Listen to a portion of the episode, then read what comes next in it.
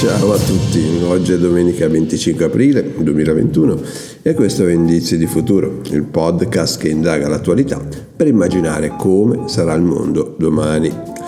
Io sono Roberto e in questo episodio vi parlerò di inquinamento, della grande nebbia a Londra del 1952 e del principio di chi inquina paga.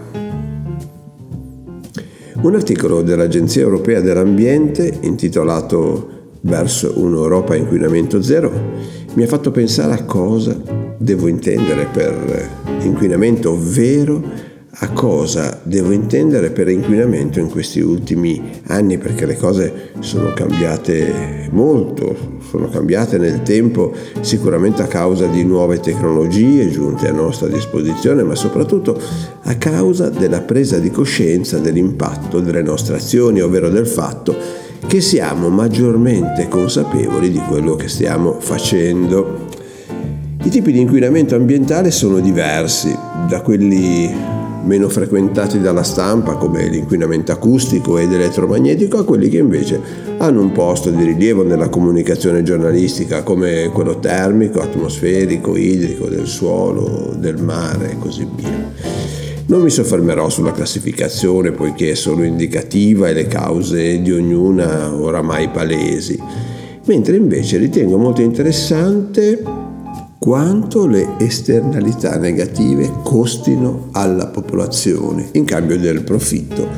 di una multinazionale o della fabbricazione di un determinato prodotto e quindi quanto le nostre scelte di consumo possono influire a salvaguardare il nostro pianeta, a rendere sostenibile la nostra impronta ecologica. Arriveremo a inquinamento zero quando il nostro impatto sul pianeta sarà nullo, ovvero la nostra economia perfettamente circolare non influirà sulla quantità di risorse che lasceremo a disposizione delle generazioni che ci seguiranno. Una delle prime prese di coscienza di che cos'è l'inquinamento dell'atmosfera venne nel 1952, quando sulla città di Londra una serie di concause, ovvero un particolare incremento dell'utilizzo del riscaldamento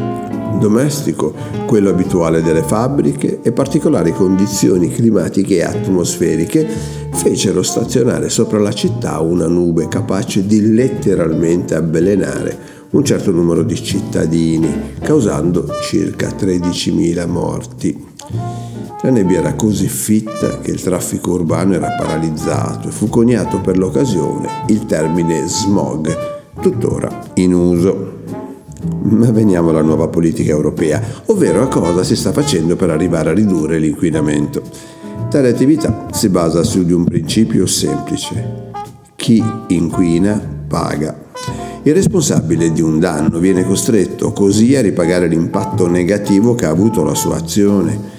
Naturalmente in molti casi ciò è molto difficile e spesso addirittura non realizzabile, ma una corretta tassazione verso le produzioni poco sostenibili sicuramente può risolvere molte delle problematiche che invece sarebbe difficile risolvere una volta che il bene è stato distribuito. Bene, anche oggi abbiamo scovato qualche indizio capace di raccontarci del nostro futuro, ovvero che nel prezzo dei prodotti e dei servizi che consumeremo ci sarà anche una parte di denaro che servirà ad assorbire l'impatto sul nostro pianeta che ha avuto la produzione di quanto abbiamo acquistato. A domani.